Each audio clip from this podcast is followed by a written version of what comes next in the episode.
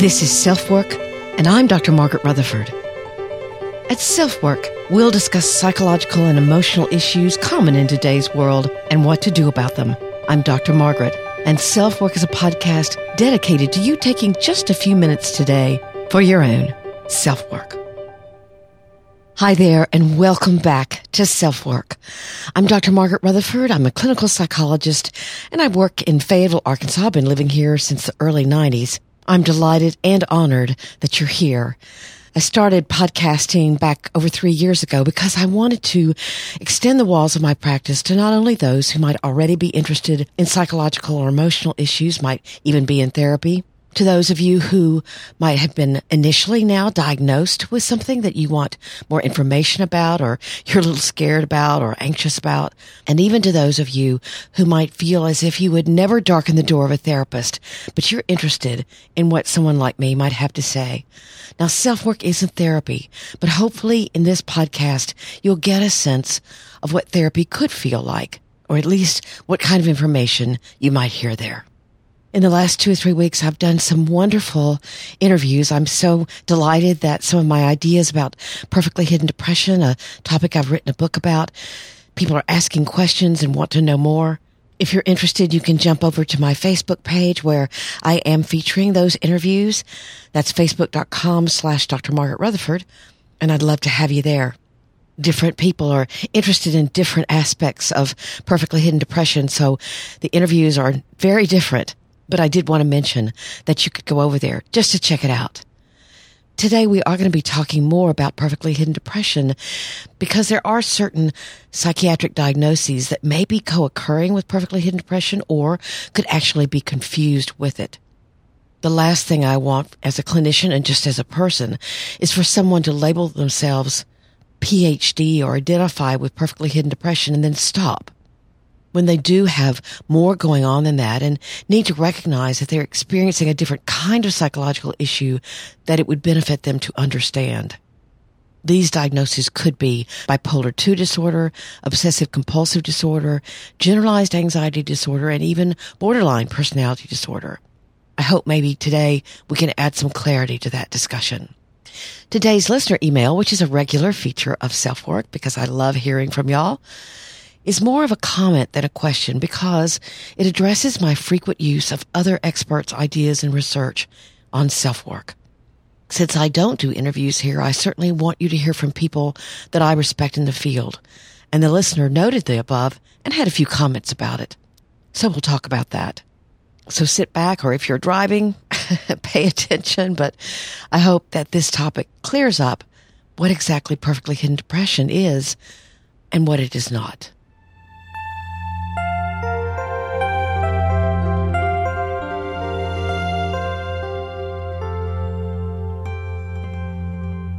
I started writing about perfectly hidden depression actually back in twenty fourteen, and the book didn't come out until November of twenty nineteen, so that's a lot of writing. And I've had several people be quite angry and even accusing about my description of the characteristics or traits of perfectly hidden depression. Some people that have strongly identified with the Myers-Briggs classifications believe that I'm pathologizing a certain category that's a little more rare, called I N F J. Now, those of you who don't know anything about the Myers-Briggs will kind of go, well, what the heck is an I N F J? I'll have a link in the show notes if you want to know about the Myers-Briggs. It's basically a personality test that you can take that shows what kinds of issues you may have on the introversion, extroversion scale, that kind of thing. Are you a feeler or an analyzer? It's quite popular. And then I've also had some people who are Enneagram followers who have similar questions. Am I pathologizing a certain category of the Enneagram? First, let me say I'm not pathologizing anyone. In fact, I've struggled a bit with people saying that if you feel inner sadness, that there should be a stigma attached to that. I'm not an expert on the Myers-Briggs nor the Enneagram, but I'd actually love to hear from those of you who might want to discuss either one of those with me respectfully. I've just had to cut some conversations off because they were getting very blaming. I've said often that I don't really care whether people adopt the identity or title or label of perfectly hidden depression. I want them to hear the message underneath the words, and that is that if you're hiding depression, if you're hiding trauma, if you're suppressing emotions that are hard to feel and you don't even know how to connect at all, then that is a problem. But perfectly hidden depression is certainly not a gospel by any means. So we're starting off this podcast with an invitation to those of you who might know a lot about the Myers-Briggs or the Enneagram, and I would love to see how you would compare it with my work on perfectly hidden depression. So you can email me at ask d r margaret at d r margaret rutherford dot com, and we'll all learn together. However, as I was writing the book on perfectly hidden depression, I fought for a chapter. The publishers were a little dubious. They thought it might be a little too clinical. The chapter that I fought for would talk about how it was important to distinguish between a syndrome of perfectly hidden depression, these behaviors and beliefs that tend to fall together, and actual psychiatric disorders that might share several traits with P H D other than depression itself, because the presence of these psychiatric diagnoses could be essential to recognize and treat. If you read Perfectly Hidden Depression or you go, oh, that's me, you might just underestimate the importance of these other issues. And that, as a clinician, as a human being, I don't want to see that happen. First, let's talk about bipolar two disorder. And if you want to know exactly what that is, I'll have a link to the definition in the show notes. Basically, it's a cyclic disorder, meaning that you can experience frequent unexplained mood shifts, moving from being hyped up and full of energy into a more depressive episode. And in bipolar two, rather than the shifts being extremely dramatic, they are more subtle and have more to do with anxiety and agitation. I have not included bipolar one disorder in this list of disorders that might be confused with perfectly hidden depression because its symptoms are more dramatic and are not as likely to be seen as only perfectly hidden depression. But if you're someone who can get an incredible amount accomplished, you have oodles of energy a lot, you have problems turning your mind off, and you struggle with anxiety, is that perfectly hidden depression or the more energetic stage of bipolar two disorder? I often use stories about my own life to lend some perspective, and I'll share one now. Around the time of my second divorce, I sought the help of a psychiatrist for panic attacks. Looking back on it, he really wasn't very capable, and I didn't remain under his care for very long. But he envied my intense, energetic work ethic, my seeming ability to focus and detach from emotional pain, and I could juggle fourteen balls all at once, as hypomania. He thought I had bipolar two disorder, and he described lithium, a drug that is a mood stabilizer. Well, after I dragged around for a week or two, practically comatose, we figured out the doctor was quite wrong. I didn't have hypomania. What I was struggling with was shame and grief, expertly covered up by perfectionism. So if intensely focusing on tasks getting done is part of your nature, and like me in graduate school, you might appear to be in overdrive, we have to look at that. There's little relaxation or hang time in either perfectly hidden depression or this hypomanic stage of bipolar two. Yet, someone with bipolar two disorder may experience an over-the-top energy, tinge with anxiety and agitation, and then slide into a sadness or depression. The swing is quite noticeable to others and affects that person's daily functioning. Those with perfectly hidden depression don't swing into obvious depression, nor do they ever feel grandiose. In fact, neither of those feelings would even be allowed. But if you identify with some kind of cycle, if you can see that your moods go up and down a lot, then please seek out a mental health professional so you can determine these distinctions. Just educate yourself and seek help, because you could identify with perfectly hidden depression and still have some bipolar two traits. Now let's talk about perfectly hidden depression and its relationship with anxiety disorders. You know, most of us can easily reveal minor worries or anxieties. Maybe you'll say, I'm nervous about this interview, or I have to lose five pounds before we go to the beach. Yet a true anxiety disorder is much more burdensome. And there are many types. But two that could be confused with perfectly hidden depression are generalized anxiety disorder and obsessive compulsive disorder. First, let's talk about generalized anxiety disorder. The feature it shares with perfectly hidden depression is worry. Those that suffer with severe generalized anxiety disorder can complain frequently of being able to visualize traumatic things happening. They may actually feel as if these visions are accurately predicting violence, that immense danger is not just a potential, but a reality. It's as if they can be watching a video in their head that they don't know how to shut off. You can see that this very difficult problem is not part of the perfectly hidden depression syndrome. But what generalized anxiety disorder does share with P H D is this prevalence of worry. The author Reid Wilson, who I admire so greatly, discusses the worry of generalized anxiety disorder in his book, Don't Panic. And I quote, "With generalized anxiety disorder, panic is not the dominant feature. Over ninety percent of them worry about minor events throughout the day. Will I fail in this work setting? Are they going to accept me? I'm afraid my kids are going to be harmed. What if one day I can't pay the mortgage?" Those with generalized anxiety disorder focus more on their inability to cope with external events. Perhaps you can see a difference here between the worry of generalized anxiety disorder and the worry that's part of perfectly hidden depression. In the latter, your worry is much more likely to be centered on if you're going to be exposed or are you going to lose control of yourself or your surroundings. You feel very confident in your ability to handle stress or external pressure. You just wonder if someone's going to figure you out. You worry about feeling out of control. In fact, handling stress and external pressure is something you seem to do perfectly. Whereas people with generalized anxiety disorder don't look like they're in control at all, or likely not to. But there's another important difference between generalized anxiety disorder and perfectly hidden depression. Those with G A D can't hide their anxiety from the world. They're known as worriers and may constantly advise others of danger. Worry invades their thinking to the point that they often struggle to function and may even isolate themselves from the world.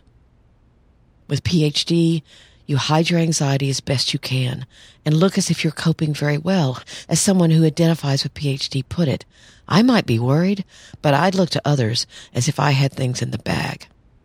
So the basic difference is, if you allow others to see your anxiety, you may want to look into the symptoms of generalized anxiety disorder.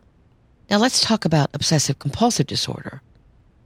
Obsessions are recurrent and persistent thoughts or urges or images that are experienced as intrusive and unwanted and cause anxiety. You may attempt to suppress such thoughts or neutralize them by compulsively performing some kind of act. Praying, counting, silently repeating words, washing, checking. Again, all of this is to decrease anxiety. If you have O C D, you may consistently need to make lists for everything, have repetitive rituals that you're compelled to do, struggle with being flexible, count objects around you obsessively, or have to have your surroundings so scrupulously clean that you're up at two a.m. mopping the kitchen floor. Brittany, who strongly identified with perfectly hidden depression, but also had some O C D traits, felt compelled to keep a highly detailed daily calendar. It was jam-packed, filled with post-it notes and tabs, and almost indecipherable to anyone else but Brittany. She was embarrassed to show it to me and worked on cleaning it up before she did. So again, some O C D traits may go along hand in hand with perfectly hidden depression. But certainly not all people with perfectly hidden depression have obsessive-compulsive traits. So you might want to check that out. Remember, you're not borrowing trouble. You're making sure you understand and receive the help you need. You want to rule out what isn't there, but pay attention to what is. Now we get to a distinction that's just a little more complicated. We're going to talk about borderline personality disorder. One of the chief characteristics of borderline personality disorder, which we'll call B P D, is a life ruled by intense, impulsive, and unstable emotions. Those who have B P D have lives filled with emotional chaos, lots of dramatic ups and downs. They reveal self-destructive tendencies, suicide attempts, and an immense fear of abandonment. What I found was that many people who reached out to me during these years of writing about perfectly hidden depression were describing borderline personality disorder. But why would someone with borderline personality disorder identify with perfectly hidden depression? From my work with patients who struggle with B P D, they often describe feeling as if there's a dark, very empty part of themselves, a part that's ultimately filled with despair, loneliness, self-loathing, or rage, or all of the above. One patient, in fact, called it, "It's a black hole that tries to suck any goodness out of my life." You can imagine that this dark, empty part of themselves can cross over with or seem similar to the hidden self that I write about with Perfectly Hidden Depression.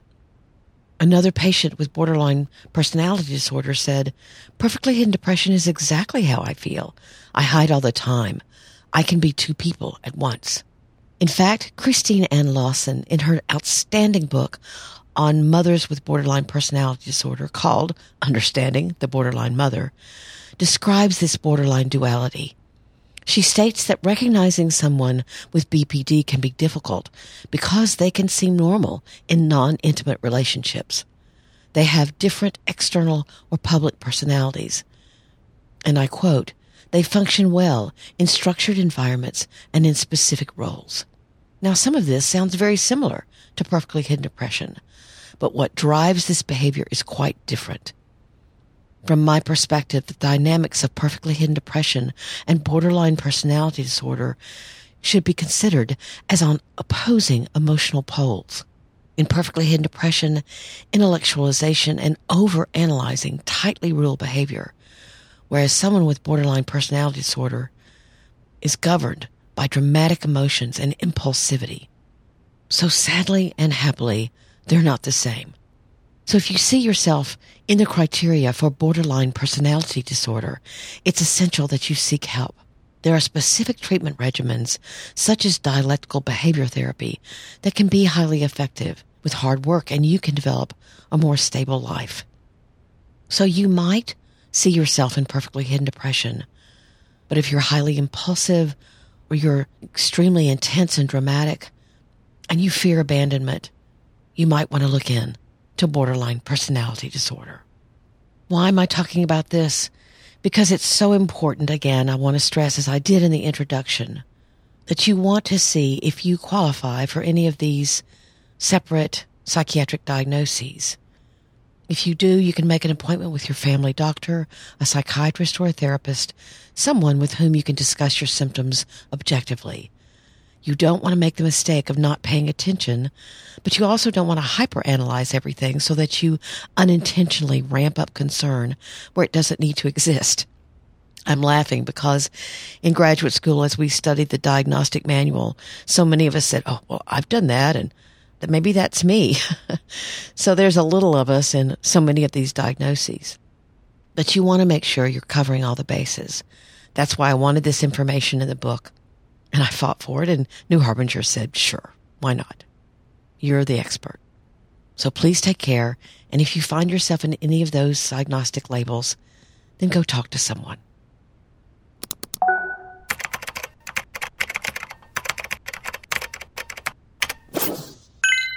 Our listener email is short and sweet this week, and is actually more of a comment than a question. She says, "I was just listening to your latest podcast and noticed something. You often quote authors, speakers, and famous people. It really shows us that you are open to learning from others and willing to share the mental health stage with other professionals. It shows how much you yearn for knowledge and respect others. I also like how you don't have the know-it-all perspective that a lot of counselors, psychologists have. Thank you for what you do and for stepping out years ago to start a podcast. Thank you for your honesty about panic, empty nest, your relationship with your mother. It was so helpful to me. I respect how you can talk about it now without tears, over the air at least. And it gives me hope that after my mother passes, I too can get to a place of peace. Thank you again." So here's my answer. Wow, thank you for saying these kind words. I certainly don't know everything, nor want to be seen as such, and boy, is that ever true. I learn with every podcast I produce, so I'm glad that comes across. And if my personal story has been helpful, then that's all the better. As far as my tears go, or no tears, believe me, I've shed many of them. I remember a therapist asked me once, "What would it be like if your life was happier than your mother's?" My immediate answer at the time was, No, I wouldn't want that. That would feel wrong. And that's exactly how I felt. I was so protective of her. I wanted her so much to be happy and to be anxiety-free that I would have done anything at that point in my life to make that so.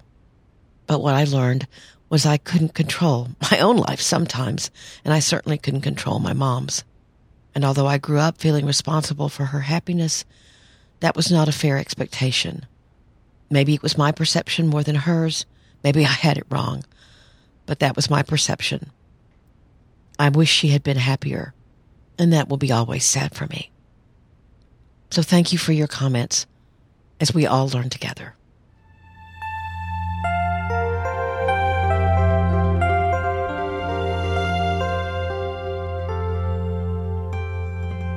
Thank you so much for being here today on Self Work. I hope this discussion about some of the more intricate things about perfectly hidden depression has been helpful to you to make distinct what are other psychiatric problems and perfectly hidden depression. As I work more and more with people who are seeking me out as a therapist because they feel as if they identify with perfectly hidden depression, I'm learning just how hard it can be to actually learn how to connect with painful emotions. So the more I learn, I will pass that on to you. I want to thank those of you who have written reviews about the book, Perfectly Hidden Depression, on Amazon. I have almost forty reviews right now. I would love for that in another three months to be one hundred. That would really say a lot to the literary community about what my book is meaning to other people. So if you are reading it or have read it, please ramp up your courage. You could even do it anonymously and leave a review for me on Amazon. I would be so very grateful. And of course, to those of you who are leaving reviews on iTunes or wherever you listen to Self Work, thank you so much. The most recent one said, I love this podcast. The lessons are concise and provide actionable steps. Her voice is soothing. Place this podcast in your rotation. Only twenty minutes a day, and you'll see a change in your personal development. Wow, thank you. I'm glad my voice is soothing. I keep telling my husband that it is. Oh, goodness. Thank y'all so much for your kind words and your constructive criticism. I've had some of it, and I've tried to incorporate those criticisms into the way I produce the podcast. There are lots of ways of getting in touch with me. You can email me at ask dr margaret at dr margaret rutherford dot com. You can subscribe to my website, which is dr margaret rutherford dot com. And if you do, you'll get a newsletter every week that includes both my podcast and my blog post for the week and other news. But I keep it to a weekly newsletter. That's it, I promise. It's an easy way to keep in touch with me. I'm over on Instagram. I'm on Pinterest. Twitter, I'm not so wild about, but I am there. And I have a Facebook closed group, facebook.com slash groups slash self-work. That's facebook.com slash groups slash self-work.